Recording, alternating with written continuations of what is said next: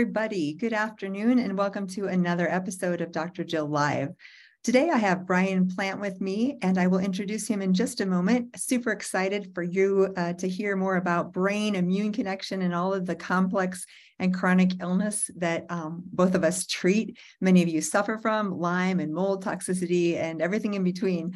Um, if you've missed any previous episodes, you can find all of them on my YouTube channel or on iTunes or Stitcher or anywhere that you listen to podcasts. And I hope if you haven't already, you'll stop by and leave a review because that helps us stay on and get more um, subscribers, which we want to do just because this is great, hopefully, great free information about your health conditions. So, super excited to have Dr. Brian Plant uh, today. And we were just reminiscing about how we got introduced by a mutual friend who is also a previous guest of our show. Dr. Brian Plant is a licensed naturopathic doctor with extensive training in integrative whole person healthcare.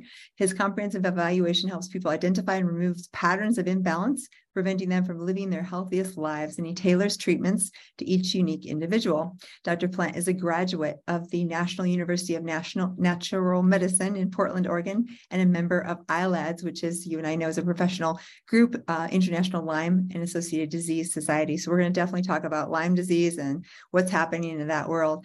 Um, he and I both work closely with the complex chronic immune dysfunction. We're going to talk today about brain and immune and some of these connections with the body.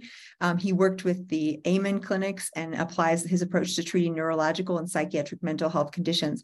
Super excited to dive into this tonight, today, Dr. Plant, because um, so many people are suffering. Um, I won't read the entire bio. You've got lots of great credentials and experience, but I'm super excited to have you here.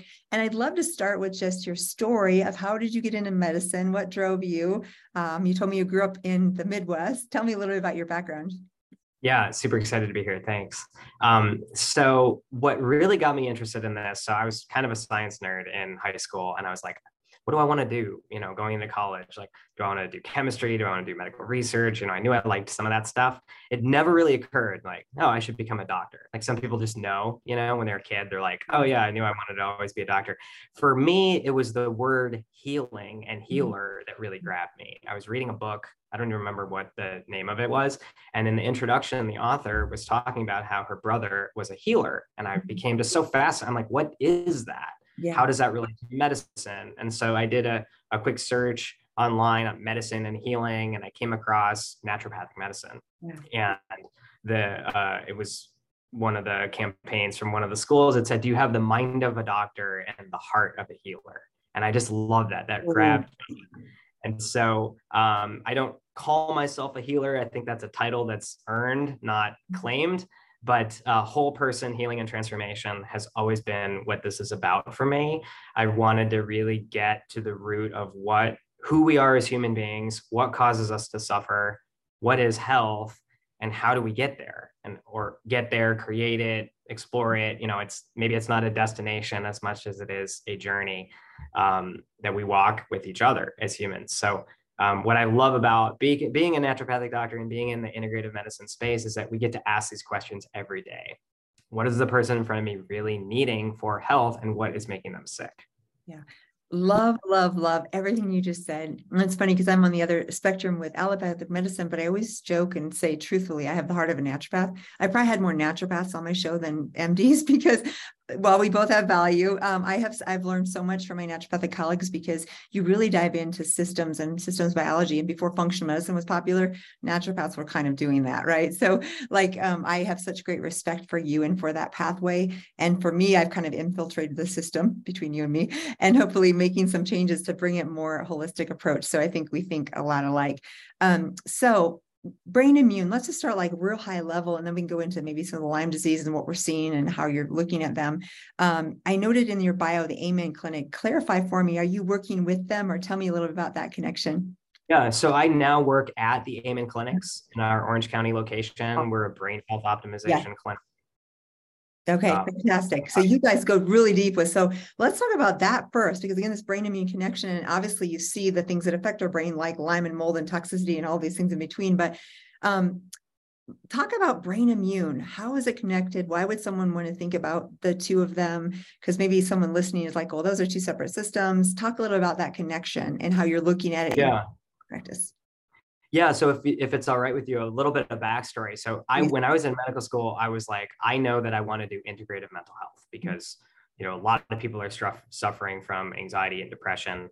Um, so I was doing a lot of that. And then when I was in residency, I got exposed to a lot of Lyme and mold patients. And I was like, wow, a lot of these folks have mental health challenges, but there's a lot going on with their physiology, a lot going on with their immune system and their environment. So, how do we get really good at treating that? So, I spent the last few years really diving into that. And then when this opportunity opened up, it was like the universe brought full circle. It was like, we're bringing you back into integrated mental health, but you're going to do it now from this new lens of the immune system. And a lot of our patients do have untreated chronic infections and environmental illness.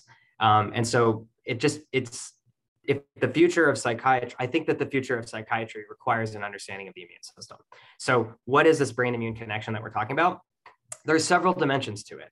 There is the fact that inflammatory signaling molecules uh, can cross the blood brain barrier. And so, if there is a systemic uh, inflammatory response from allergies, autoimmunity, leaky gut, infections, or toxins, we can have an increase in neurological inflammation that can drive or perpetuate emotional and cognitive dysfunction.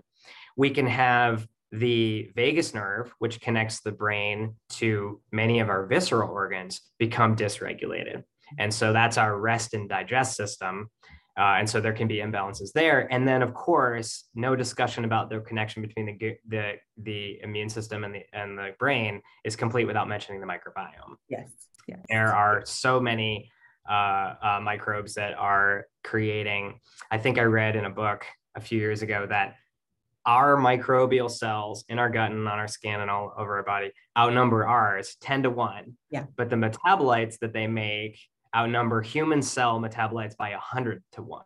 Wow. So we're not an organism, we're an ecosystem. Yes. Yes. So I talk about that a lot. And then I also talk about how the limbic system, which is that part of the brain that is involved in emotional regulation and safety, has the same job that the immune system does. It's just that the immune system is out in the field, so to speak, doing that. So differentiating between self and other and differentiating between safety and threat becomes really, really important. And so many of the folks that we work with, and I'm sure you see this too, who have chronic immune dysfunction also have limbic dysregulation and have difficult time with regulating a sense of safety. Yeah. And so I'm finding that as we try to pull these apart and say we're dealing with the brain or we're dealing with the immune system, we can't do that. And we can intervene at different levels, of course but we're really dealing with this integrated system which includes the gut and the hormones and nutrients and all of that so um, that's in a nutshell how i would think about it love it. You've just really outlined like all the connections and there's so many things that come to mind as you're talking first of all, like the how, um, and maybe we start with infections because I think you talk about toxins, infections, and trauma, and all those things and how they play in. And maybe we can take each category, and maybe there's more that you want to talk about and kind of say what's common that you see. And usually these interplay. It's not that someone just has one; they often have multiple layers. One interesting thing, and I love your comment on this, is in my research for my book, I looked at limbic system triggers, and obviously I deal a lot with mold and biotoxin illness. And what I found is something that I see, and I'm sure you see as well. Almost 100% of patients who've had like a biotoxin illness like mold and maybe Lyme as well, there's this limbic overactivation. And even if they're healthy, they've done the emotional work, they are, you know, they're great family system, they still, and what I read in the research is that there's literally a chemical trigger direct through the hypothalamic pituitary axis through the, our nose. So we smell in a chemical in someone who's susceptible and it triggers a limbic activation on a chemical level, even if your emotions are steady. So what I found in some of the treatments is you have to de- decouple that, right? Like you have to work with that limbic system because what you mentioned before, and again, let's start here, safety our body feeling safe in our body, you know, in our environment is so core to healing. How does that fit into these diseases in the brain? And like, how do you, because safety is such a like a generic word, but it's all related to the limbic, the neuroendocrine system, right? How do you address the person, even if they think they're okay, but you know from studies and things that, that, that they're likely feeling unsafe or they're limbically activated? Yeah, that's a great question. So I think it's really kind of a sign of our times. I mean, yeah. we're exposed to so many foreign molecules that our biochemistry just is not used to. And a lot of us have, I mean, humans have been dealing with trauma, like complex mm-hmm. psychological and social trauma since the beginning. But now we're in an environment, a biochemical milieu, so to speak, mm-hmm. that we've never really had to deal with before to quite the same degree. We also don't get the resolution of the stress response that we used to. Say we're in starvation mode, we get to feast or we outrun the predator mm-hmm. and there's a resolution. Now, with technology and with our need to con- constantly be on, there mm-hmm. no resolution there. So, to some extent, we're all dealing with yeah. this chronic sympathetic fight or flight, you know, activation. And, um, you know, we feed ourselves most of the time, feed ourselves with pro inflammatory foods. And we're not getting deep restorative sleep. Our circadian rhythms are altered with you know using our technology late at night. And so i always take that into account and try to normalize it for the person in front of me. It's also really really important because of just how many of the folks that we both of us work with um, that i don't give the impression that i'm saying that their illness is in their head yes this physiologic is right. hardwired connections as well as the wireless mm-hmm. connections inflammatory right. and most of these folks have had the physiology of their immune dysregulation under addressed and under respected. Yes. But there is a possibility that the pendulum can swing too far in the other way. And there's so much of, uh, attention to antibiotics and detox protocols, and we neglect the brain. And so, part of why I'm so excited to talk about this topic with you is that when we think about the brain as an organ uh-huh. that is in interrelational with these other organs, it's a lot easier to talk about the yeah. mental, emotional, and cognitive symptoms and our responses to environmental triggers than if we make it seem like it's just an emotional response. So the example you gave is great. There is a biochemical uh, initiator. Yeah. But the limbic system, because of psychosocial stress, because of other inflammatory stresses, has become primed to mm-hmm. respond as if it's a threat. Yeah. Usually under the radar of conscious awareness. Yes. So what that may look like on the ground is just a really casual open conversation around the role of stress in mm-hmm. chronic illness and most people will be will tell you right away oh yeah i feel so much worse when i'm stressed out or i feel so much better when i got a good night's sleep or when you know i got to cuddle my pet mm-hmm. um, you know and then we talk about how inf- some infections can yeah. come from right so oh get too into that that's that's loaded i've learned that the uh-huh. hard way saying you should get rid of your cat and they're like wait yeah. what Wait. you know but mm. so i think normalizing it is key yeah. talking about just how um, complex all these variables are and they interact with each other it's not to say oh this is your fault that your limbic system right your brain is doing the best that it can just like the rest of your body to survive and flourish in the circumstances and conditions that you know mm-hmm. surround your life but how do we start to slowly pick apart these things and create a little bit more cur- a space for curiosity in that therapeutic relationship and usually people will tell you wow i have a lot of trauma yeah. or you know all of this has made me more reactive to stress since i got chronically ill and so our approach is very individualized but it more or less revolves around those kind of key topics and support needs that people have. Wow. Love again, love how you're describing this. It's so relevant. And I'm sure the people listening are going, aha, you know, they're having ahas and they're understanding themselves in this too. Couple of thoughts is like you said, is when I the ha for me in this book was I know that for my personal experience with mold and Lyme and my patients, there is a lot, like you said, there's this fine line between we all have difficult situations, stressful situations, maybe traumas from our past, but there isn't a blaming here of the symptoms. It's like even that aha with me with a chemical trigger is like, oh, people who have this like PTSD around mold and mold exposure, they may be really healthy and well, you know, emotionally stable and all those good things.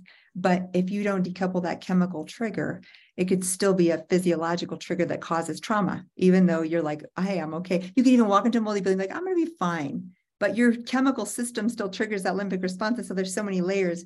So that's one. And we, we clearly covered that. The second thing I love that you said, and I want to be clear for the listeners, is depression, anxiety, bipolar, mania, schizophrenia, and there's more, insomnia, you know, any sort of realm of these mental disorders. What you're saying is, and I love this, yes there's uh so for i guess for so long our psychiatry psychiatrists and, and have just labeled this as this is a disorder boom but when we go to root cause we realize not that we can't have some control so there is some like agency but it's not like you're destined to have this forever and especially now when we label these 5-year-olds with with mental illness what you and I are saying is there's real chemical immune endocrine and inflammatory triggers infections toxins and we could go through that list that can cause mental illness And I'm sure you would agree. I would guess that 90% of mental illness has an, an underlying trigger that's not just, I was born with this, it's, it's forever, I'm going to have this forever, correct? Talk about that a little because I think it takes away from the stigma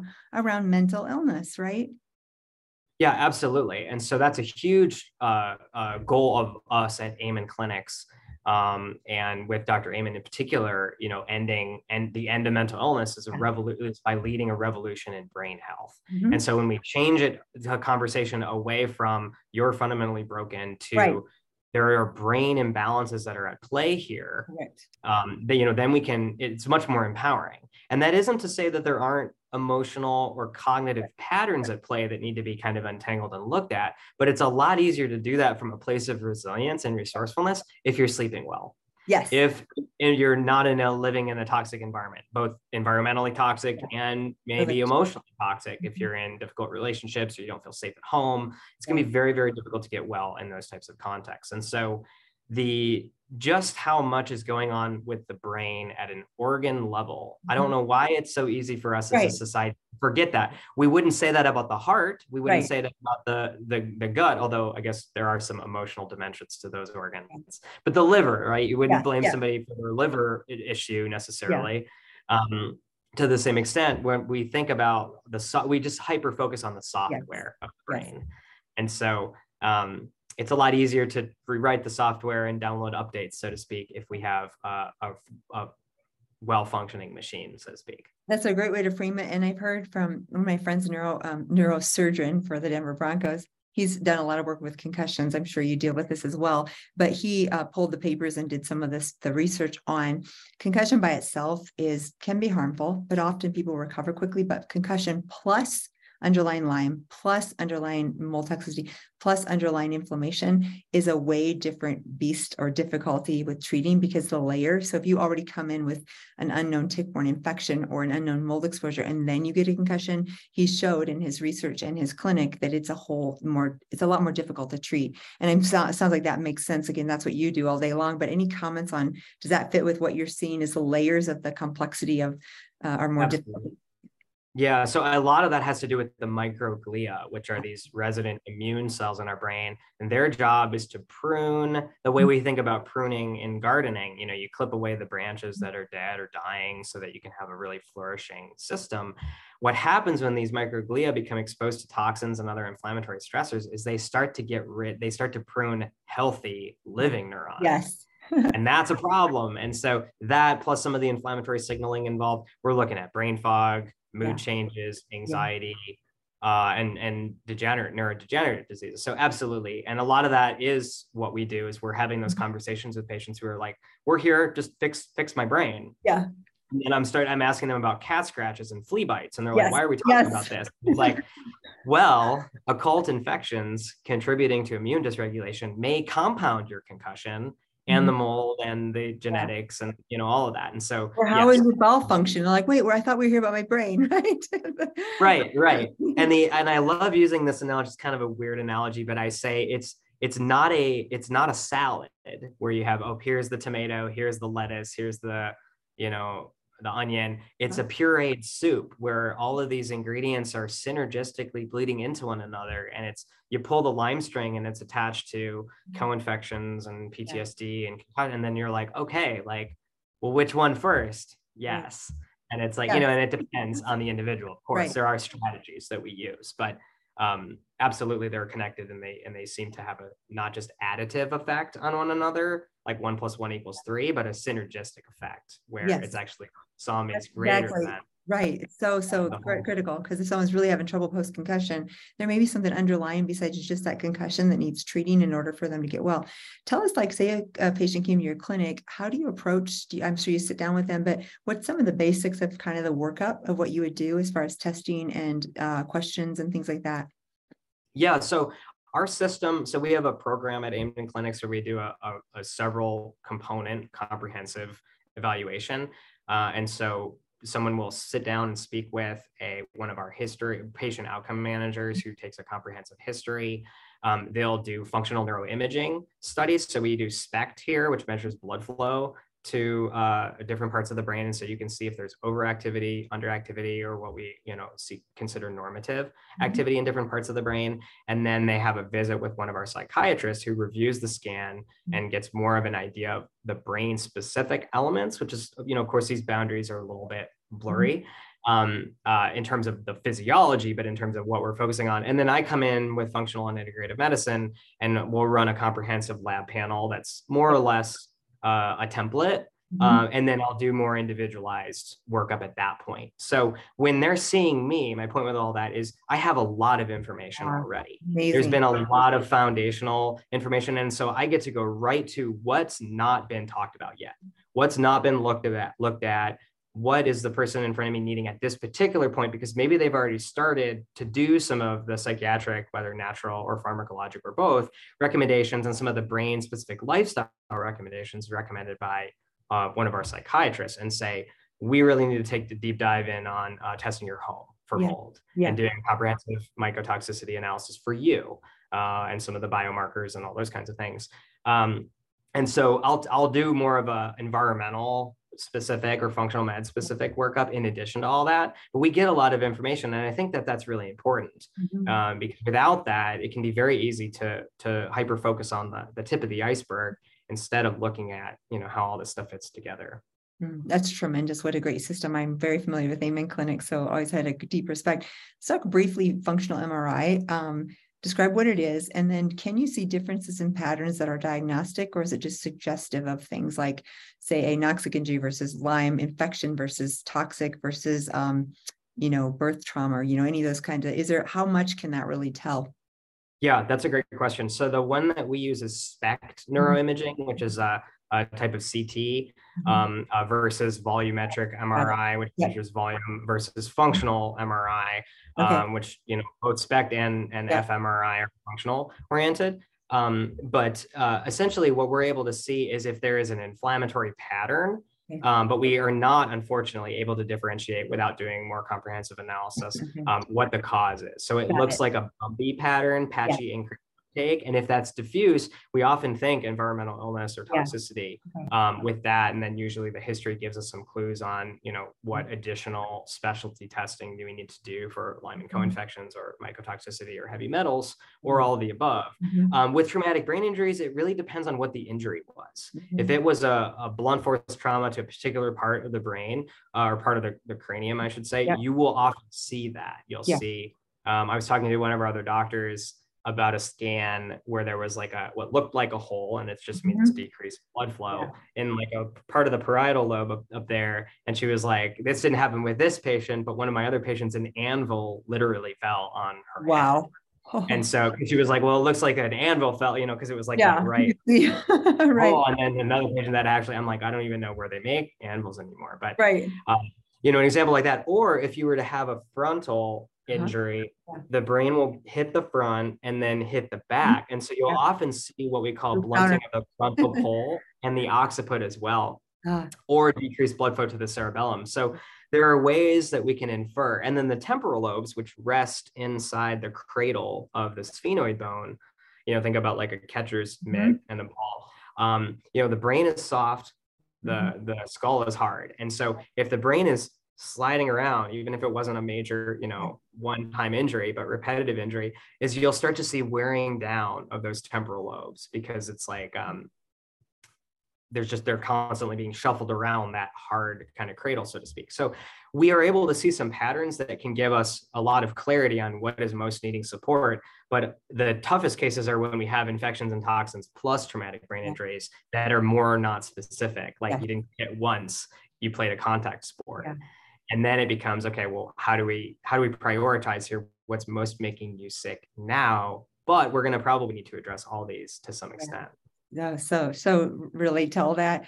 Um, let's talk just a little bit about i know with ILADS you deal with a lot of tick-borne infections and many of our listeners do as well are there some like prototypes of like obviously Bartonella we diff- typically associate with more rage or mood disorders or whatever, but any sort of just brief bits on some of these infections and how you might see brain or immune dysfunction? Is there anything little bits or tips that you might how you might yeah so i'll never forget the first case of bartonella that i saw when i was a resident it was a teenager I was uh, uh, with a Lyme doc, uh, Dr. Jamie Kunkel, yeah. um, who was brilliant, taught me a lot.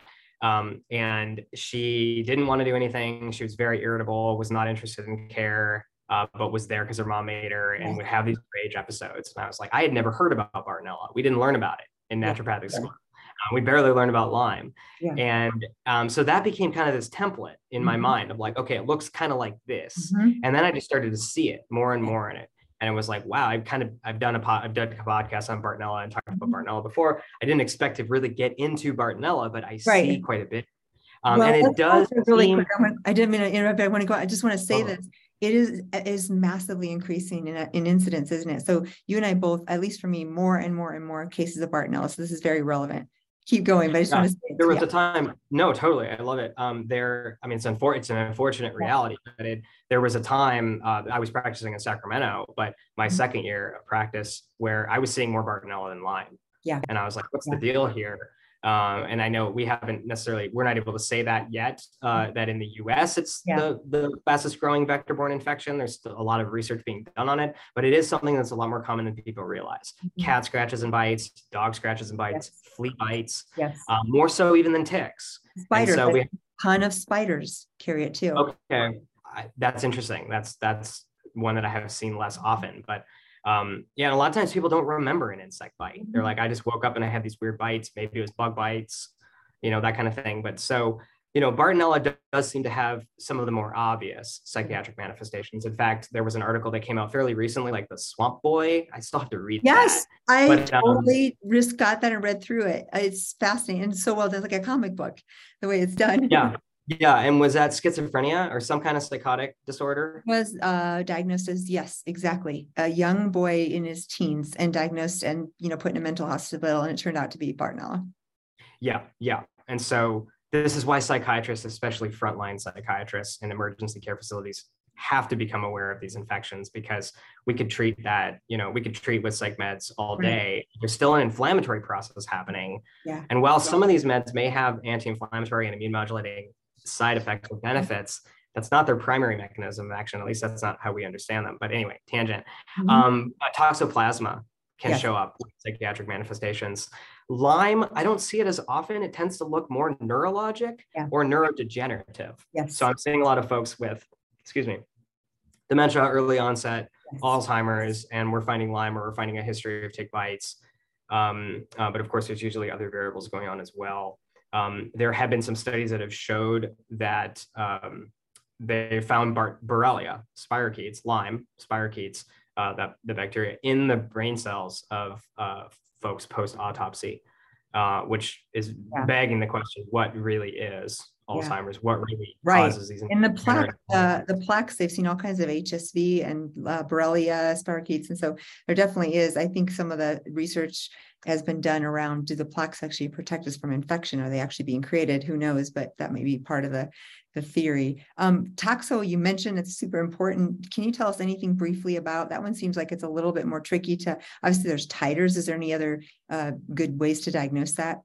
Uh, for yeah, that's a great question. I don't treat a ton of toxoplasmosis. Yeah my I, I, usually will just run LabCorp titers and I've yep. found it to be reliable at yep. detecting it. I wish that was the case for some of these others. Right. Um, but that was transmitted through cats, uh, cat litter. Um, yep. uh, what's interesting about it is there was a study that came out, was it a study recently or an article recently that I saw about elf about wolves that tended to be leaders of packs, yeah. tended to have higher levels of toxoplasma. Mm-hmm. Now this is correlation, not causation, yeah. but it's right. an interesting concept because um, they will infect mice yeah. and it'll make the mice disinhibited. And yes. so they will approach cats yes. so that it will perpetuate the lifestyle, which more is wild. These organisms like so much more intense. If you want to talk about a weird psychiatric infection, toxo is like at the top of when I when I read about. It, I'm like, this is crazy. This organism actually it does this, you know, change in your brain and your function and your, like you mentioned, disinhibition because it perpetuates the species. it's like insane. Yeah, yeah. And that's kind of how I describe, not maybe to that extent, mm-hmm. but describe how some of these vector borne infections, because people will say, well, why can't we test for them reliably? Why, you know, this sounds kind of like pseudoscience. They won't say it, but, you know, you yeah. get that look. Right. You know, and you're like, okay, how do we defend this? It's like, the way I describe it is it's like, well, if you were this organism and you wanted to get picked up by the next deer or lice, or, yeah. or fly to pass to the next deer, mm-hmm. you would want to remain undetected. Yeah, exactly. You would not want to stimulate a massive immune response that would either kill you or kill the host. Right, right. And so, uh, but it is very interesting how some of these organisms can affect behavior in very observable ways. Yeah. I love when we think about uh, this always helped me frame things like things like Ebola virus can kill someone in three days. It's very virulent or aggressive. And I remember obviously you and I deal with Lyme and mold and, and uh, EBV and some of these other viruses, HSV frequently. So we know that they're significant in overall health, immune system, and brain. But what I when I heard someone talk about it, they said Lyme and EBV, Epstein-Barr virus, are actually very low virulence, which is kind of what you're describing. They go under the radar. So there are people walking around that can have both of those from past infections, and they're fine. So there's this thing between the immune system either uh, noticing it or that infection being more active and the symptoms. And that actually helped me to frame it because really Lyme and Epstein-Barr and some of these things we see a lot are actually not super aggressive, which sounds weird because there's some people affected by it. But when we think about that, then the people who are presenting with symptoms or brain dysfunction or mood disorders or any of these things we're talking about, they're actually suppressed immunity. And then why would that happen, right? Like there can be this play because old, for example, chickenpox. We almost all get it when we're a kid, um, or if you didn't, you had a vaccine against it. But it can pop up as shingles later in life, and that's usually a time when you're stressed, you're lacking sleep, you're under surgery, some weakened immune state. So there's this kind of really important combination of our immune systems. If they're really working robustly, we can have a lot of past infections that don't cause illness, right? And I like thinking about that way. Um, how does that work in the brain? Like, uh, do you think about treating the immune system as a whole as part of your protocol as far as balancing the immune system? I do. Yeah. So absolutely. I remember reading an article that came out in a mainstream news source during COVID. It was exciting to see them talk about this. Mm-hmm. I don't think they went deep enough, right. but they said the title of the article was something like you probably have a chronic infection right now. Yes, yes. Talking about cytomegalovirus. And what was interesting about the article that I appreciated in a more of a mainstream context was our immune we don't often think about this. Our immune systems are fighting a war all the time. Right. All the time for every one of us and and it was designed to do that and that's yeah. not a problem the problem becomes when this very delicate balance between i don't want to call it balance but the mm-hmm. war is happening below the threshold of symptom of symptomology yes. that at some point the immune system becomes overburdened either the host immune system becomes mm-hmm. suppressed yeah. or the infectious burdens exceed or the toxic burdens exceed the body's ability to deal with that and then it's like i use the analogy because i was i'm a chemistry nerd um, of the supersaturated solution. Yes. You have a, a, a, glass vial of something dissolved, you know, some kind of salt dissolved. And when you mix it all in, you get as much of that into the solution as you possibly can. And then you show an unsuspected viewer what's in the vial and it just looks like a clear solution. Right. And then you add one grain of that salt and all of a sudden it crystallizes out of solution and you can't get it back into mm-hmm. solution. Mm-hmm it's kind of what we're seeing here. And so I don't necessarily have a brain specific protocol for chronic infections that are affecting the brain as much as I'm saying, what can we do to decrease neurological inflammation? What can we do to increase blood flow and nitric oxide, you know, recycling, glutathione recycling, you know, NAD to mm-hmm. some extent, decrease, support detox there, and then address these systemic toxins because they're probably in multiple mm-hmm. plate, they're, they're in all likelihood in multiple tissues. Um, but I'm always considering what's the relative burden because a lot of times I've seen folks, particularly at my last clinic, where they're like, I was totally fine until I got COVID. Like I was perfect. Yes. And or I was perfect until I got the COVID vaccination. And now all of a sudden I have these weird symptoms that look like autoimmunity, that look like um, you know severe uh, limbic dysregulation, dysautonomia, and POTS, mast cell activation syndrome and they're like where did this come from? And then mm-hmm. i kind of have to walk them back and say look your immune system was fighting this war for a while. Yes. And we live in a culture where it's like we don't want to look at it unless it's right. in front of our faces. And so there's a lot of opportunity there to kind of go back and say well where might there have been mold exposure? Oh i didn't realize that it was at that office that i worked at for a few years. Or where might have been that infection? Well i guess i did get bit by a dog when i was a kid mm-hmm. and i you know, kind of had some joint pain for a little while, like something, you know, weird things that people don't often associate.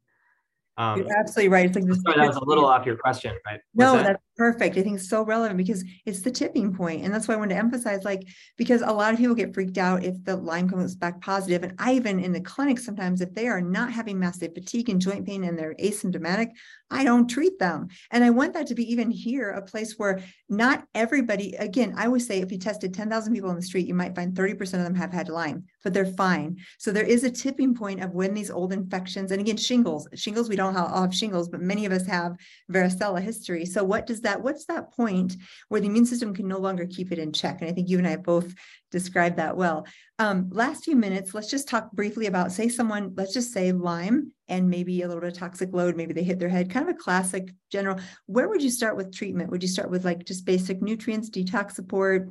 What, what pieces would you put into? I know they're individualized, but if we just say someone who has, and maybe they're moderately asymptom, or maybe they have some depression, fatigue, history of Lyme, and a concussion, what would you start with that person? Yeah, great question. So for me, it's always about foundations first. And I've learned this the hard way because I think a lot of us get really excited about some right. of these sexy regenerative medicine yep. or you know fancy therapies, and we're like, we want to go right to that silver bullet. But um, you know, my naturopathic training reminds me repeatedly that the most effective treatments are usually the ones that are the least glorious and the least exciting. And so um, I will use a lot of supplements. I'm pretty supplement heavy um, in terms of regulating the HPA axis, um, uh, I call it anti-inflammatory buffering, which is where it's like I want to make sure your vitamin D is good. I want to make sure your cortisol production is good. I want to make sure you got some kind of fish oil, some kind of uh, or an in, anti-inflammatory Treg mm-hmm. response supporting yep. thing if they don't tolerate fish oil, because um, not everybody does. Something to recycle or support glutathione or the glutathione pathway. And it's like this is pouring that concrete foundation for this multi-level mansion we're going to be building.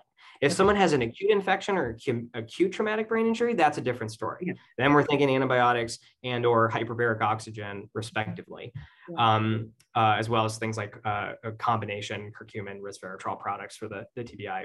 But for a chronic case, it's getting these foundations in place. Now, if they're so depressed that they can't, or so anxious that they can't um, incorporate some of these foundational lifestyle things, and we work on that. And that's where psychiatric medication and nutraceuticals for uh, uh, brain chemistry balance are really important. Um, but getting those foundations in place is going to make detox treatment, antimicrobial treatment, and anything to calm down that microglial activation in the brain, like say from a head injury, way more effective, a lot more sustainable, yes, uh, and and, and and better tolerated too, especially when it comes to detox. Um, you know, folks might come in with mast cell activation syndrome and they're like, I want to treat my Lyme. And it's like, yeah. well, if we don't calm the limbic system and calm the mast right. cell system, we're not going to get very far. Yeah.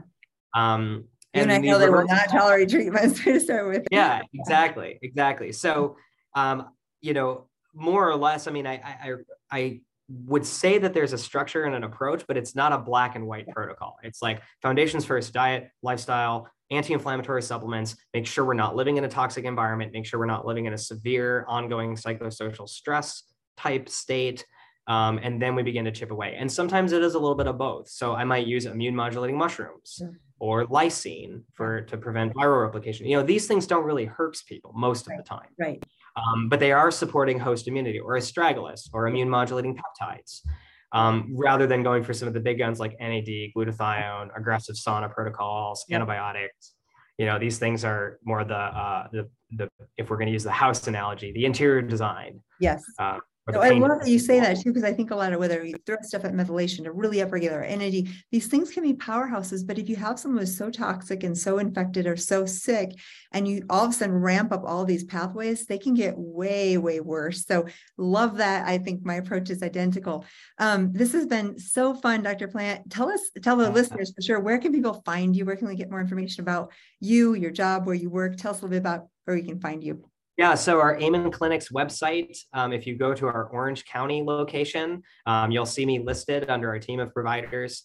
Um, I don't have my assistant's email right off the top of my head. I'd be happy to share that uh, to reach directly, but you give us a call. We have a call center that's fielding calls from all over the, the country. We do work with folks um, uh, uh, across the country. Um, I see folks for functional medicine and integrative medicine consults only through Amen Clinics, in addition to part of the Amen Clinics package where they do the brain scan, see one of our psychiatrists. And to be clear, the psychiatrist visit to review the brain scan is not just for psychiatric illness, it's also for traumatic brain injuries, mm-hmm. neurodegenerative illness, neurodevelopmental, all that kind of stuff. And so we'd be happy to support you. And I'd love to talk to you if you have questions about tick-borne illness, um, uh, chronic uh, chronic inflammatory or chronic fatiguing illnesses in general and how it interfaces with uh, brain health.